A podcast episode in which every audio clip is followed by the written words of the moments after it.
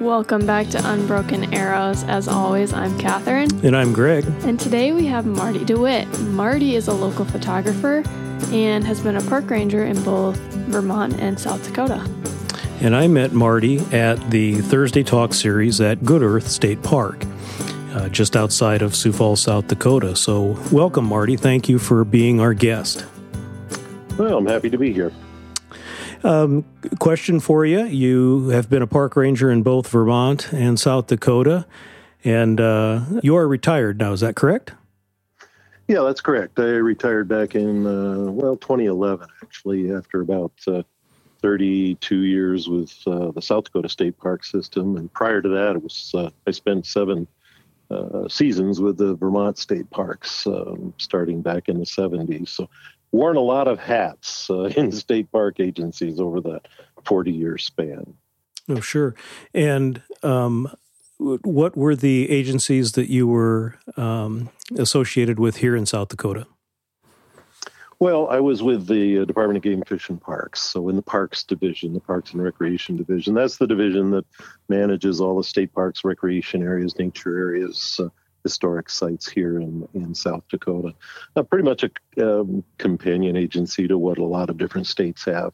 Um, but their whole role is their mission is outdoor recreation, whereas the game and fish part, uh, that's the wildlife hunting, fishing, and other outdoor activities. So, as a state agency, um, you know, it, it, encompasses a lot of outdoor recreation um, opportunities for the state. Um, would you also take just a minute or two and and uh, provide an overview for the presentation that uh, that you gave at Good Earth because one of the things that we try to um, focus on with our Unbroken Arrows podcast is is getting active in the outdoors and mm-hmm. that's what struck me when i when i attended your presentation was you know this is this is a, a possible way for someone who uh, would want to be outside outdoors and maybe not really have the desire to hunt, but you know, with the camera, you are hunting, I guess. But could mm-hmm. you just provide a quick overview of what your presentation was about?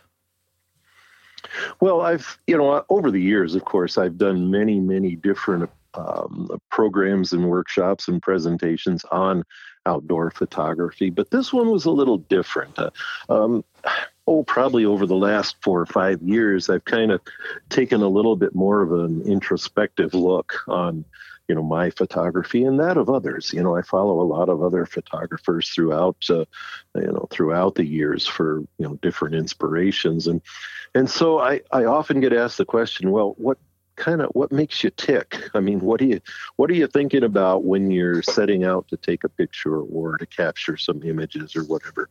And so i kind of took a took a little bit of a deep dive back into my thought process and my and and how I pre-visualize and how I kind of predict what I want to do, and uh, and and that ultimately ended up in a presentation to kind of give people uh, a sense of what goes through a photographer's mind as they approach whatever subject. It doesn't matter whether you're a a wedding or a, a, portrait photographer, whether you're into sports action, whether you're a landscape and scenic photographer, or much like me, a wildlife and nature photographer, you have to have some some idea of what you're after. Uh, granted, many times it doesn't come to fruition, but you find something else along the way in the journey, and that's the beauty of there are some times where you set out with a specific goal in mind and you just have to be receptive to whatever presents itself. And and recently uh, just this last week a number of us were up in northern minnesota at a uh, natural area the Sax-Zim bog uh, northwest of duluth. And uh, you know our goal our dream was to capture the great gray owl. And uh, but as we scouted the area looking for the great gray owl, we encountered many other uh, different species: the pine martens, the ermine, the red, the, the uh, redpolls, and I mean a variety of northern hawk owls. We we made all sorts of other discoveries along the way. So even if you're focused on a particular goal, um, you need to be respe- receptive to those teachable moments or those uh, opportunistic things. And so that's that's kind of where my presentation was going to prepare yourself because we say there's a lot of luck in photography as in many outdoor activities there's a lot of luck involved. But there's also a lot of things you can do to prepare uh, or to improve your luck. So that's what the presentation was all about. What what trips my trigger? What what what do i think about as i'm getting ready to whether it's night sky photography, if I want to do light painting, if I'm specifically setting in a blind looking for a specific species of wildlife, if I'm just out looking for scenics, or if I'm just strolling through a junkyard. Those, uh, you know, the old automobile junkyards are the best places for some of those Art Deco and really neat artsy fartsy kinds of design uh, elements. So, I think you just open your your perspective and be receptive to all those different subjects, and uh, and then you're ready. You'll you'll score something. It's it's uh, it's pretty typical. You won't come away empty-handed. I May think, not be what you set out for, but you'll come back with something good. Right. I think we've actually had our first intersection with guests on our Unbroken Arrows podcast. Um, the bog that you visited, could you give me the name of that again? It's Sax Zim Bog, S A X Z I M Bog. Right. We we interviewed a gentleman by the name of uh, Dave Endicott, and he and his wife have a parcel of land that they open up for people that uh, have been affected by suicide in their family, mm-hmm. uh, a camping area, and it's it's very close to that because he mentioned that as an area that that is renowned for birding in particular. Right. So right. so sorry for that segue there, but that was that's kind of cool no, that that uh, we've had that that intersection. Uh, and like I said, it's the first first one that I think we've we've had. So oh, cool, cool. Well, I think you know that's bound to happen. I mean, those are. I think when you and I visited before, um, you know, I mentioned how.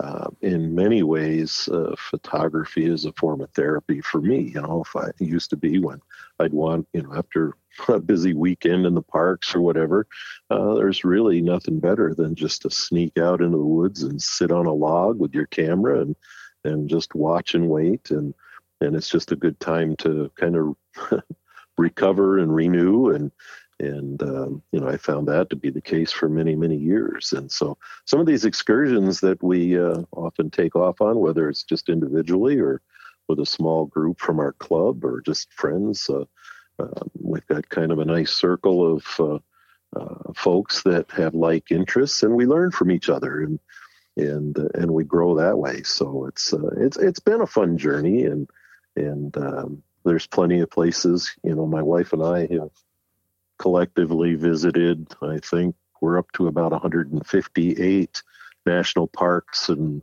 uh, national park facilities, basically, or areas. You know, that's the recreation areas and the nature areas and historic sites and that kind of thing. But we're up, well, we're nearing, we're closing in on 160 around the country. So we've seen uh, a lot of this um, this great country photographically, and and uh, I think there's like 360 more to go. So, so you've got a few more to go there. We've got we've got a little job security there, I guess. Well, I think Catherine would probably agree with you. Catherine is quite a, a accomplished amateur photographer as well, so I think she would oh, probably agree that it's therapeutic and.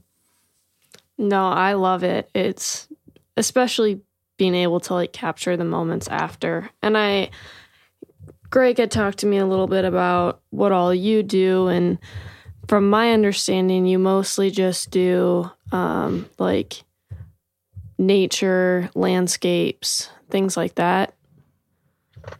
Yeah, I've, I, you know, I, I used to think I was quite a generalist. Um, you know, I've done uh, I've shot weddings. I've I've done the formal. Um, I've done senior portraits. I've done family family portraits. I've done the sports in action. I've shot the rodeos at the expo center. I, I mean, I've I've shot a lot of different subject matter, but um, oftentimes that's either doing it uh, gratis for a local organization or just helping out with uh, different marketing and promotional kinds of things for folks.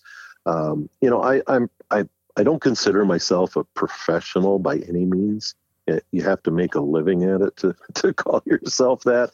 Uh, that's getting tough to do uh, in the photography world. But uh, so I uh, I tend to give my images away. I use them mostly for my workshops and my training and that type of thing.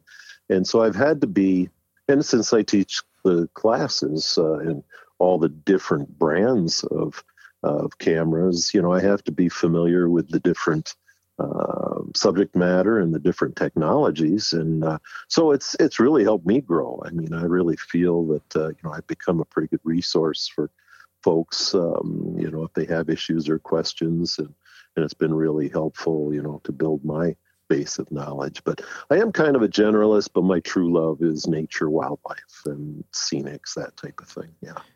We will probably come back to uh, the photography club several times here during this interview, but you mentioned the different things that you have uh, photographed, like the rodeo and, and things like that. Am I? Uh, is it fair to say that in the photography club that there are a variety of activities that the club um, shoots in terms of photography? Because you know not everybody's going to have the same interest per se in the in the photos that they take. Oh, absolutely. And I, I think this has been this has been an exciting year for the the camera club. The the, the Sioux Falls Camera Clubs, I, I think, has been going since the 30s, and uh, so it's had a long standing presence here in the community. But it's always been a pretty small, um, uh, a, a, small tight knit group. Um, this last year, um, I decided that we we'd kind of spread our wings a little bit. And uh, we suspended the annual dues. We just kind of made it free, and you all come and check us out, kind of thing. And uh, and as a result, uh, you know the the the majority of our membership back in the day were very much nature oriented, kind of outdoor photographers. We had a few traditional uh, film and black and white photographers in the group just to kind of rounded out. But this last year, we, we had an interesting thing happen, and, and our numbers have basically doubled. The size of our group has has basically doubled in size, and now we've got involvement with some younger folks, uh, some college uh, folks have joined the ranks. We've got some film photographers that are still shooting 35 millimeter film, and and uh, then we've got some that's really are into the smartphone photography, and so we've had to kind of broaden our our our outreach. But we represent the whole spectrum of photographers and abilities.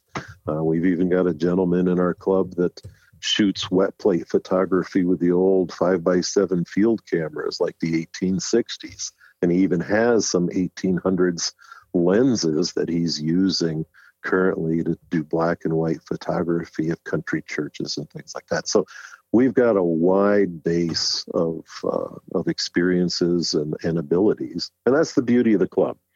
You know, we're not professionals. We're we're all about education, and so that's what our meeting structure is. We uh, we meet first and third Tuesdays of each month from September through May and the first meeting is an educational program where we have guest photographers come in on a variety of subjects. The second meeting is what we call a share night, where we collectively sit there and we discuss new techniques and and new gadgets, new software, and we offer criticism and critique um, of of images to just kind of help us each grow. And then from June, July, and August, we take our meet, we take off from our regular meeting schedule, and we hold a variety of different on-site kind of photo treks.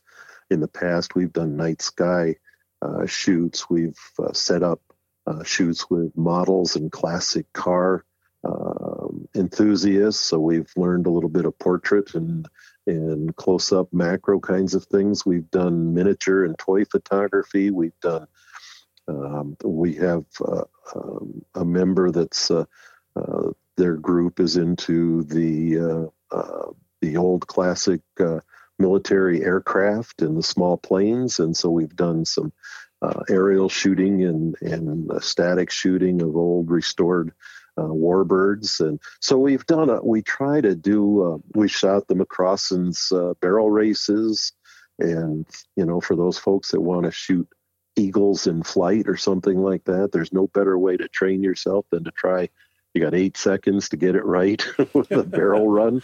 So you know, we try to we try to stretch people's horizons. We try to broaden their you know get them out of their comfort zone and let them experience some things, and yet have um, a, a, group of folks that they can you know rely on for input and uh, and guidance. So that's really what our club is about. We also have a competitive um, aspect to it where we compete on a regional basis with other camera clubs. Um, and so we try to you know really broaden the horizons but the whole the real substance of it is is education and to help us really improve um, our hobby our craft of photography. Okay.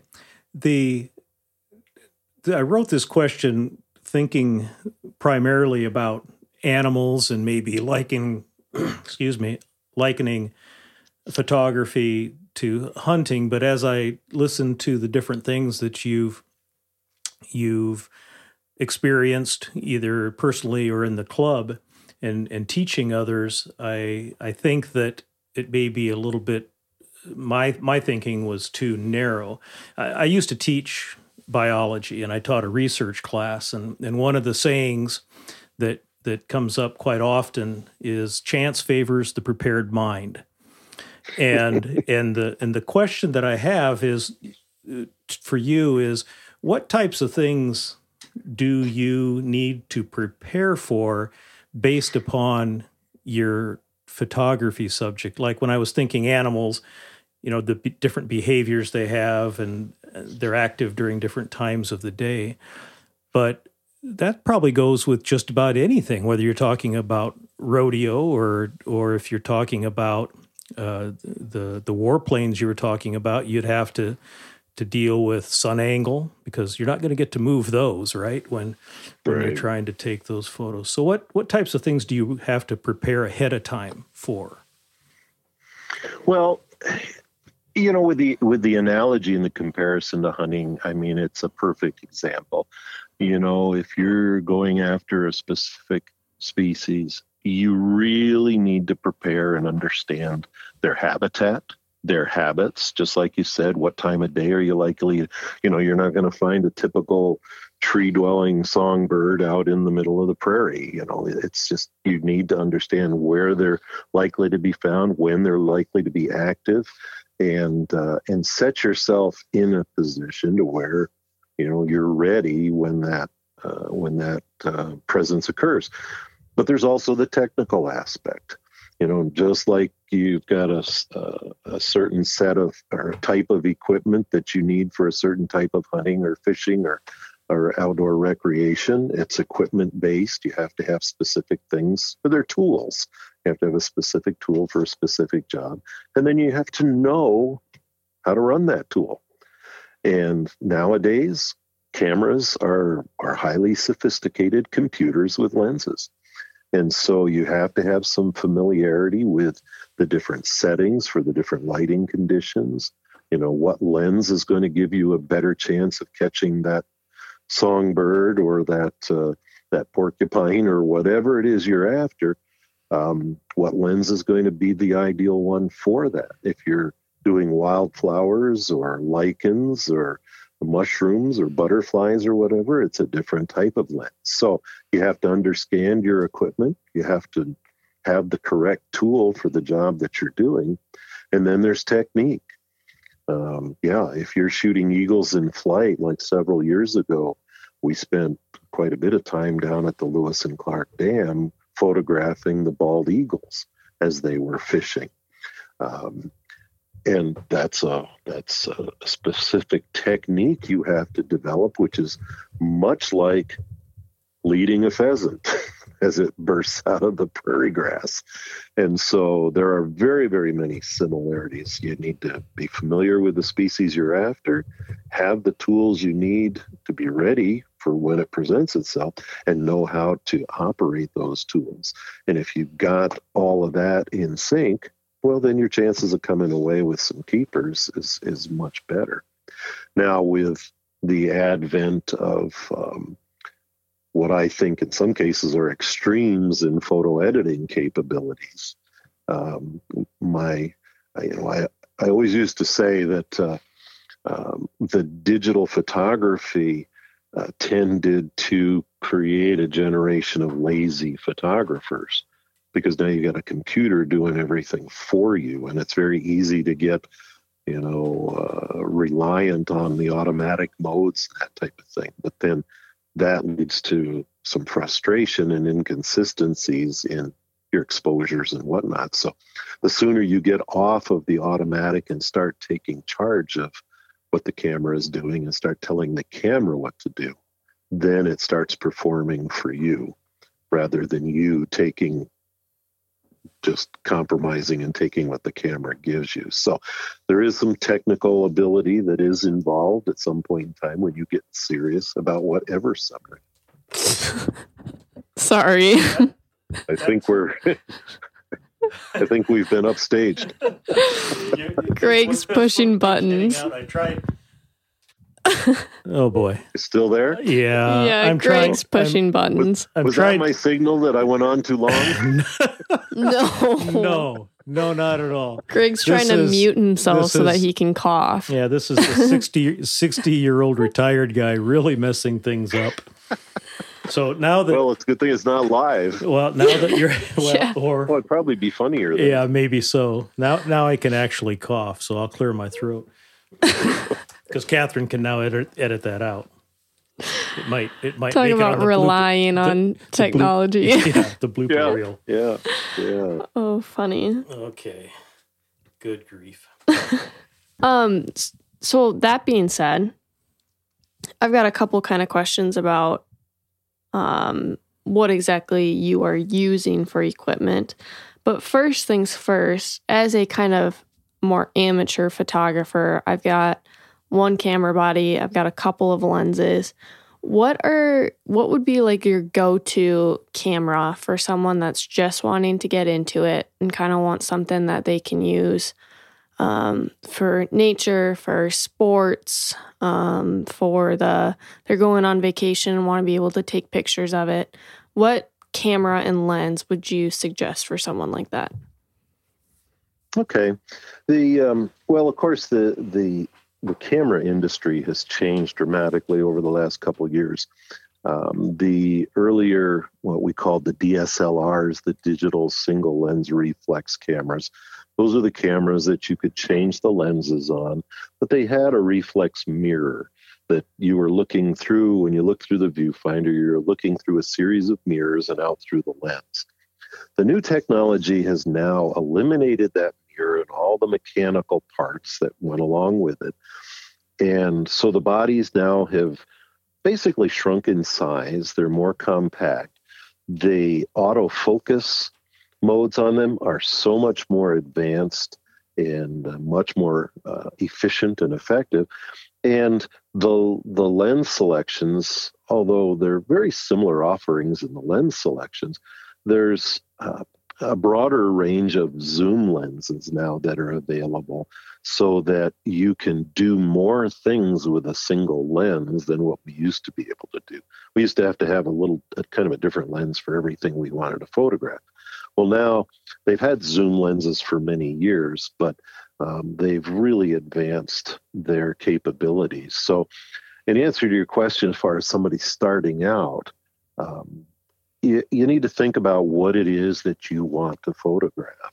Again, it's like a tool belt, and uh, there are certain starter cameras, entry level cameras, that have basic zoom lenses that allow you to do a lot of different subjects pretty well. But if you want to get specifically into macro photography or sports photography or portrait photography or night sky and you want to start specializing, then you need to add the tools that are designed to function specifically for those things. So, a good starter um, mirrorless camera now would be um, a smaller crop sensor camera with maybe either a, a, zoom lens that gives you like an 18 millimeter wide angle capability up to maybe 150 to 200 millimeter to give you a little telephoto to bring those distant objects closer. It's a nice one lens setup with a small camera. Um, you're talking in that could be in that 800 to 1200 dollar range probably um, Canon's got a nice full line. I'm I'm kind of a Canon loyalist. I've been shooting uh, Canon products for well, pretty much over 50 years now. But I'm also familiar. I spent about a dozen years shooting the Nikon platform. Um, Sony has some excellent cameras as well. Uh, so you really need to kind of look over the different offerings. YouTube is your friend. There are a lot of folks out there in YouTube land that will give you reviews and tutorials on the different cameras for specific types of shooting, and uh, they can help kind of guide your purchase. Um, so there's, uh, you know, the the online, um, the online business has really done a number on the local uh, the local camera store, unfortunately, and this is nationwide, not just locally, but certainly locally. Um, at Harold's, we're still available. Uh, we're no longer a Nikon dealer, but we deal in Sony and Canon. Um, but we have folks on staff that are Nikon shooters and have that experience and that expertise and are more than happy to sit down and visit and help you kind of make those choices and decisions. We also, like I mentioned before, we teach classes for all the models, and uh, and and I don't care if somebody's found a film camera that they bought on eBay and they want to get into film photography. I'm more than happy to to sit down and and uh, and show them the ropes on that as well. So there's a lot of offerings out there. You got to do your due diligence. And uh, you know, again, the first question is, what do you want to shoot? and then let that guide the the equipment choice. But the important thing is you don't have to have the best and most expensive uh, camera gear to get the best pictures. The true artist is the one behind the camera, not the camera. Technology definitely helps, but it's first and foremost the photographer. So get yourself as knowledgeable as you can and um, and then let that guide your your your your equipment selection. Is that helpful? Is that kind of what you were looking for? Yeah, no, that is a great answer. That being said, what is your you said you're kind of a Canon guy. What's your go-to mm-hmm. equipment? Well, currently, um, I'm, I've still got a kind of got a foot in both ponds here because um, I still have a 5D Mark IV, which is a DSLR, a mirrored camera. And uh, I had a pretty wide selection of lenses specifically for that uh, type of camera. When I made the jump to the mirrorless cameras, uh, Canon, Sony, and Nikon all offer an adapter that allows you to use previous lenses on the new mirrorless lens mount. It's a different lens mount. So um, I'm still using a number of my older lenses with my new mirrorless cameras. So uh, right now, I'm currently shooting the R7 and the R6 Mark II. Now, the R7 has the smaller crop sensor. So I use that primarily for my wildlife photography. Uh, because it, with my long telephoto lens, like my 100 to 500 millimeter lens, which is what I use for my birds and wildlife. The smaller crop sensor gives me a little more magnification, makes it a little more powerful, a little more far reaching. My R6 II is a full frame, so it's got the larger sensor. So it doesn't give that magnification factor, but it's it's got much better uh, data collecting and light collecting for like my night sky and for my scenics and landscapes and for whenever I do any portraits or or people photography, um, and oftentimes event photography, I might use that one instead. Now, some of the new mirrorless cameras, because that mirror always had to get up out of the way before your camera would take the picture, and it slowed the cameras down. Well, the new mirrorless cameras, they can shoot, well, my R7 can shoot up to 30 frames a second. My R6 can shoot up to 40 frames a second a typical video is like 24 frames a second. so you're now able to shoot full resolution images faster than a video capture. So it's opened up a whole new uh, whole new realm for us for sports and action and birds in flight and that type of thing. Um, so I, you know, I've I've stayed with the Canon system. Um, Nikon makes their Z series. Um, Sony's got their A series, the A7 in different models, the A uh, the A9. So there's a lot of choices out there. They all do pretty much the same thing. They all do it really well. Just in many cases, they do it differently. Buttons are different, dials are different. They call things by different terms, but they all do the same thing. So that's the important thing about getting to learn your camera once you make the decision, uh, because you need to be re- able to react quickly, and uh, and I'm still learning all the time. I mean, I just learned something new the other day when I when with my camera that I like didn't understand why it was doing something, and uh, so a deep dive into the menus. Uh, it's a lot of self self learning and learning by doing.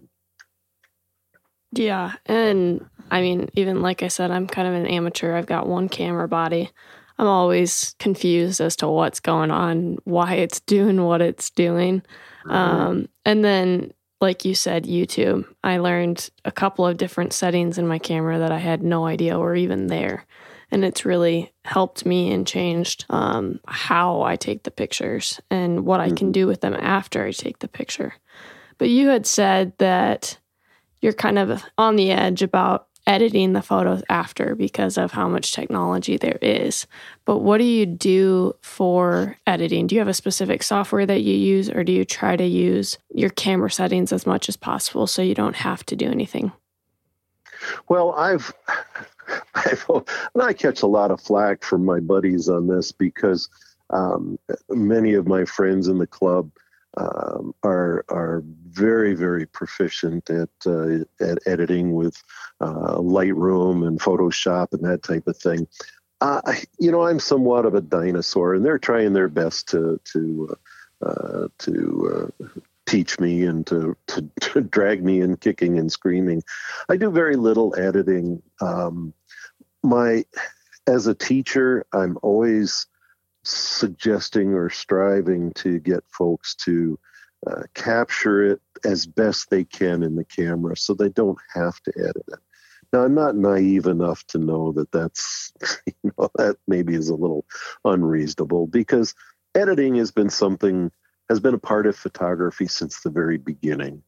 You know, um, you think of the Civil War photographer Matthew, Mathew Brady. You know, he uh, he had people in pictures where they never were because the darkroom magic. Ansel Adams, he uh, he worked magic in his darkroom and in editing and changing and adjusting and tweaking those iconic black and white shots of of Yosemite and and and his other you know very very popular award winning images. They weren't straight out of the camera. Uh, there's also editing has always been a part of it and I do very minor editing. I, you know, I typically may do a little sharpening, may do a little color saturation. Certainly, I'm going to do some cropping in the frame for better composition. But I try to, in my pre visualizing, I try to uh, predict that in the beginning so that I don't need to do as much work. But now, with the, the thing that concerns me about um, photo editing is the over editing that takes place. Things like HDR, the high dynamic range. You see some of these pictures where you know there was the sun was bright over the mountains and the mountains were in the shadow and the lake in the foreground were, you know, all a mix of exposures, but they all now are perfectly exposed and they almost look artificial. Um, so editing, my philosophy on editing is it's great. Uh, many shots are improved by it, but if it looks like it's been edited, you've done too much. And so it needs to be done discreetly.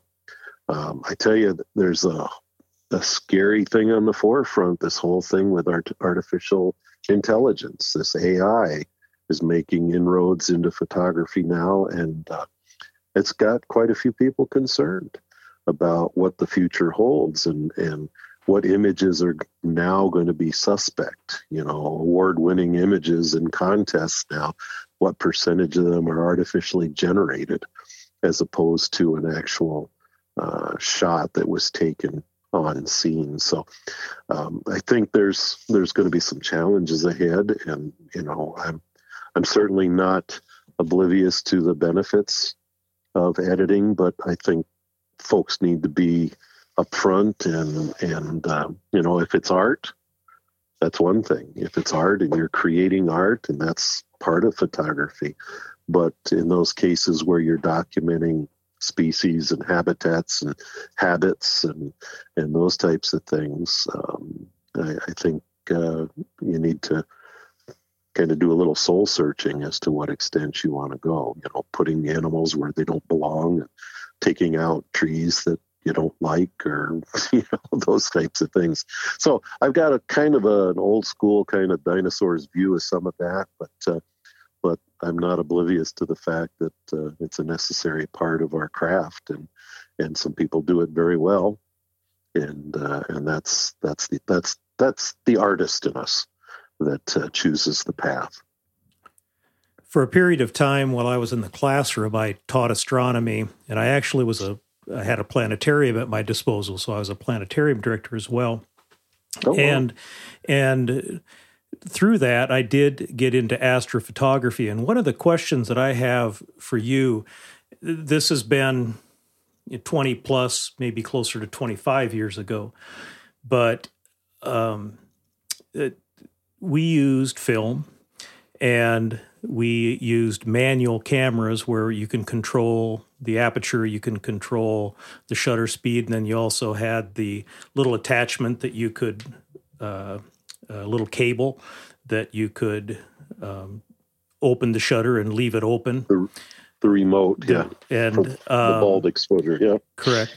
And so, so that really wasn't tough to learn. But do the new cameras that are so digital do they have those capabilities? I mean, taking a star trail uh, photo or maybe something that because we used a um, I had a Celestron eight inch telescope at my disposal, oh, okay. and we had we had the attachments for that. So as long as everything was set up on the ecliptic and you had your uh, motorized uh, mount uh, synced, uh, you could get maybe a, a, picture of a deep space object like a, a galaxy or mm-hmm. or a nebula.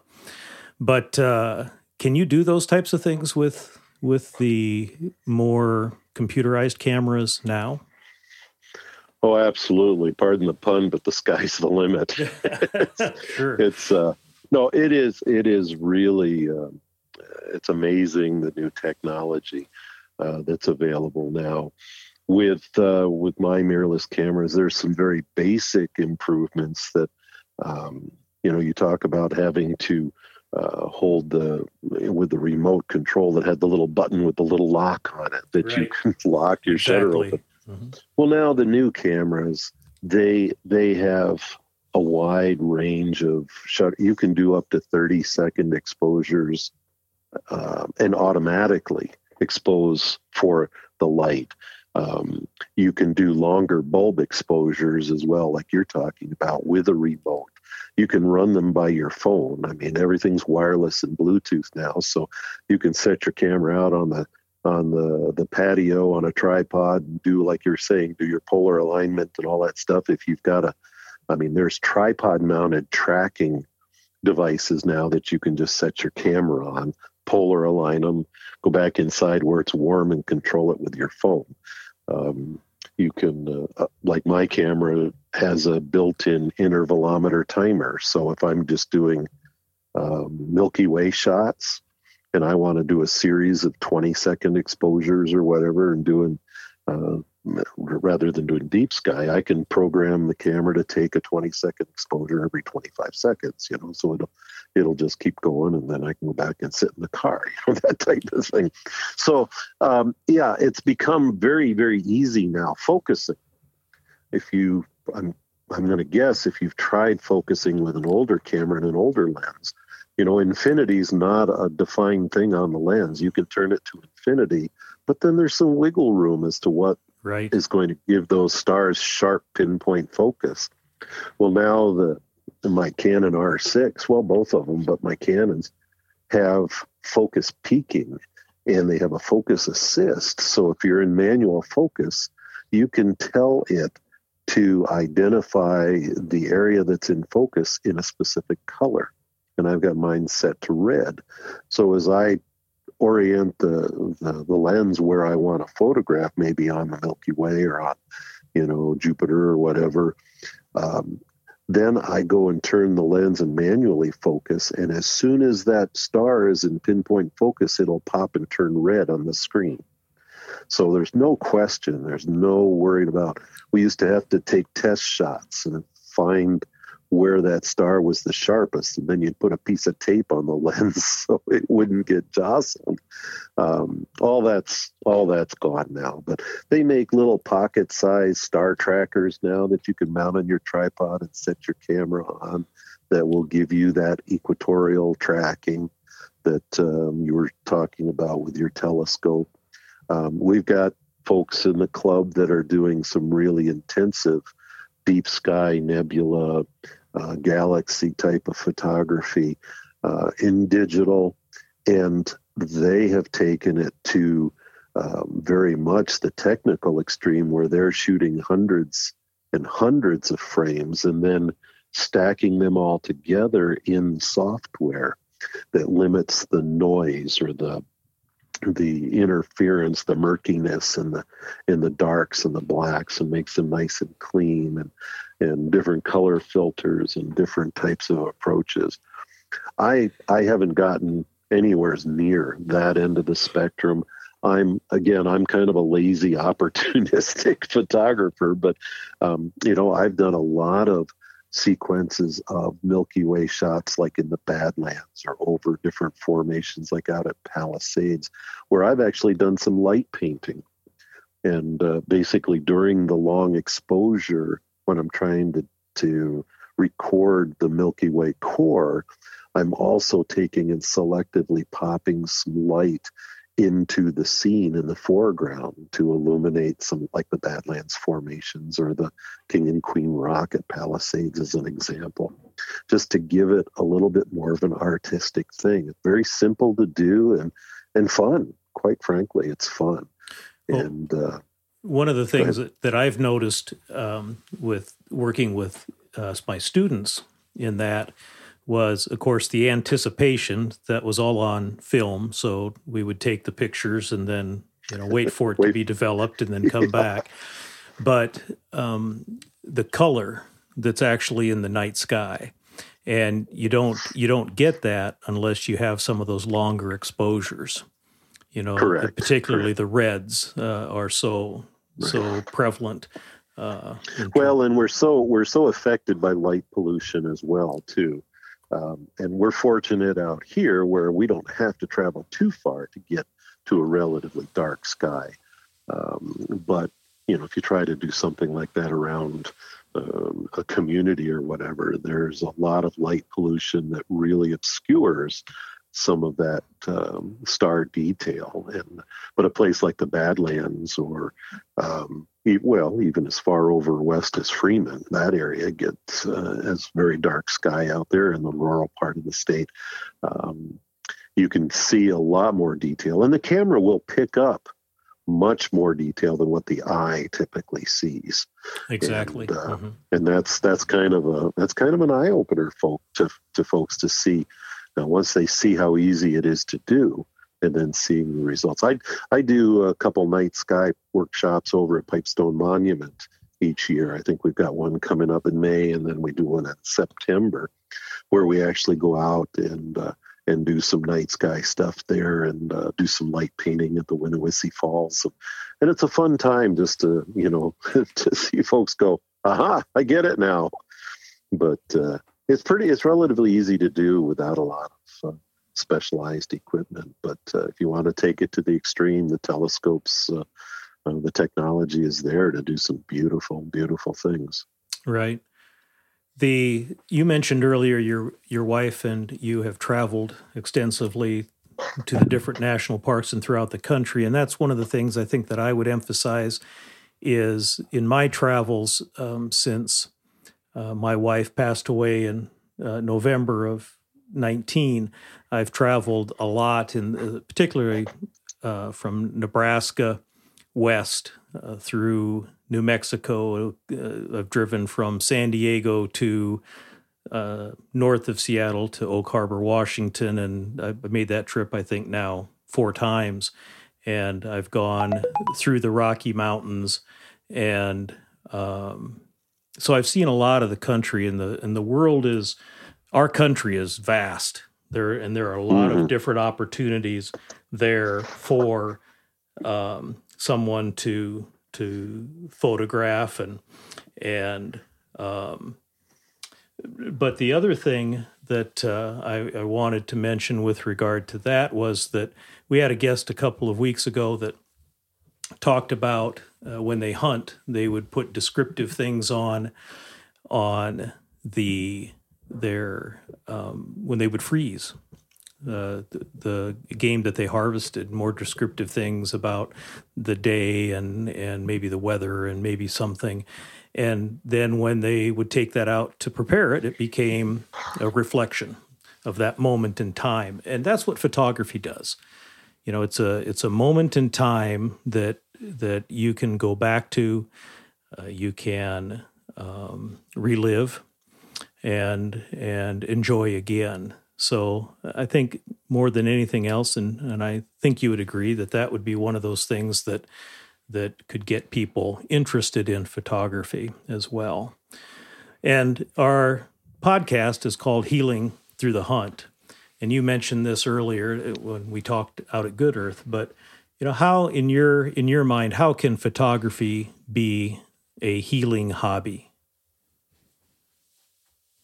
Well i think anything that gets you um, well i think anything that gets you away from what is concerning you in the moment. I mean if you're if if your job is stressful or very demanding um, family dynamics, all those types of things.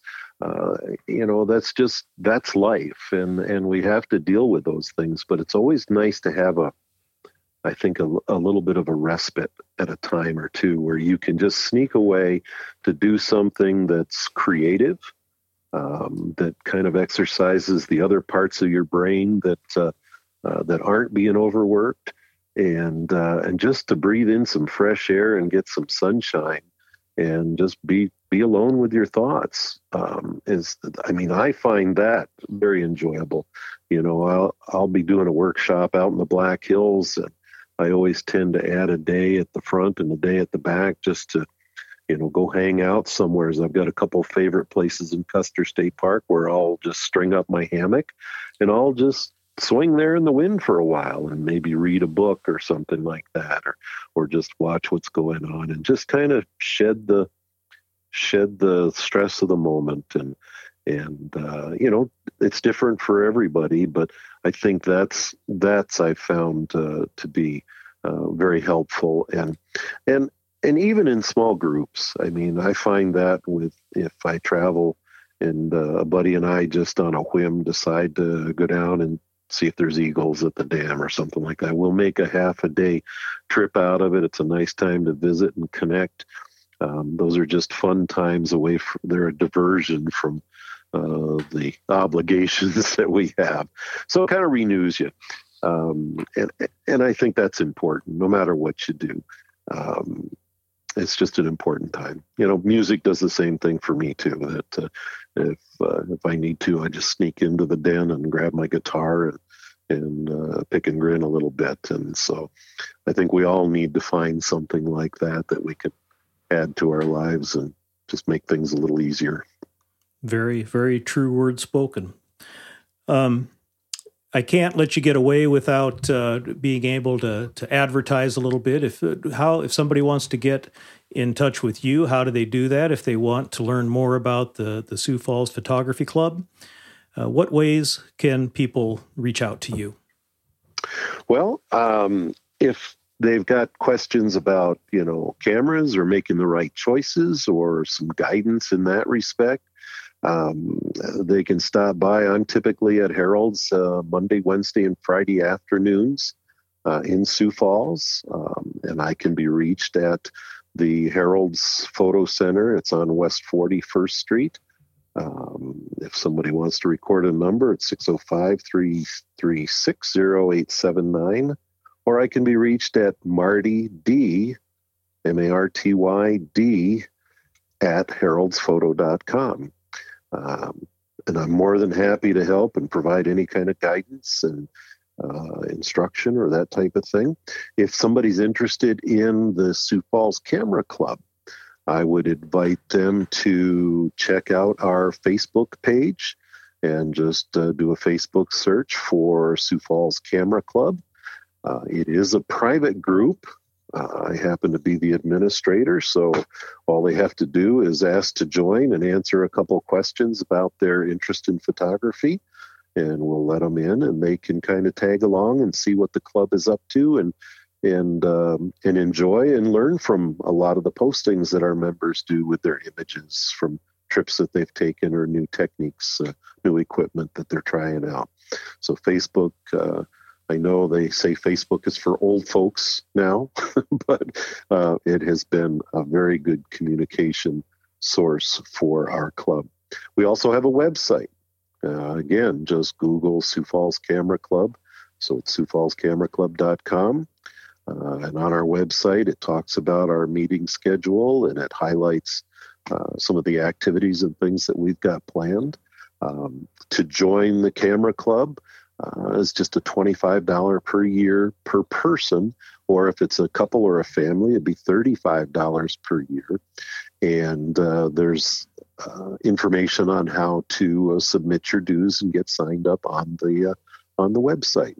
Uh, it's a it's a fun bunch of people. It you know we have a couple social banquets every year, every year in May and December where we have an in club competition just to you know test our mettle and and uh, we we give some fun prizes. But it's a nice social uh, social group, and uh, and again, the focus on the club is to to help folks learn more about photography and improve their skills and uh, and network with others of like minds and. Uh, a lot of friendships have sprouted out of that club. Matter of fact, there's one fellow and I that have been active with the club since the uh, the early '80s. I guess we're the sage veterans at this point in time, but but uh, we're hoping to uh, to see a, a new crop of folks come in and continue that tradition. Well, thank you, Marty. We do appreciate the time, and uh, we hope to to cross paths again. Well, my pleasure. And please, uh, you know, anytime you need anything else or interested in anything else, uh, just give me a shout. You know how to find me. Yeah, thank you for sitting down and talking with us. Absolutely. You're very welcome. My pleasure. Well, um, as we sign off for this particular episode, uh, we do want to remind our listeners that uh, if you're in crisis or if you know someone in crisis, uh, please dial 988, which is the National Suicide and Crisis Lifeline. And we want to remind you that the world is a better place with you in it. And please don't forget that. So, to all of our listeners, take some time to get outside, get outdoors, and experience its healing powers. And with that, on behalf of Catherine and me, until next time.